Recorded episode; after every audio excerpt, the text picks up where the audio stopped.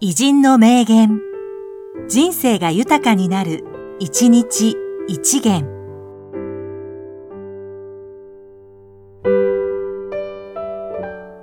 6月1日、松田道夫、医師、育児評論家、歴史家。いい小児科医は、歴史家でなければならない。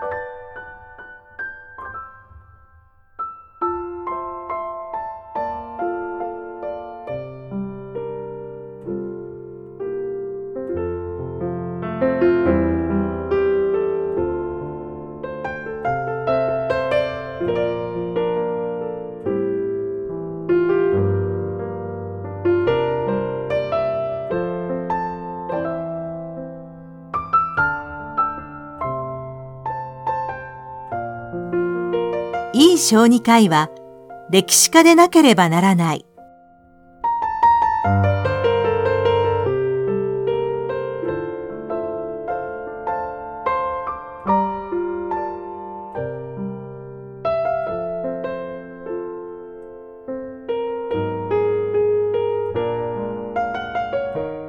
この番組は、提供、久常圭一、プロデュース、声ラボでお送りしました。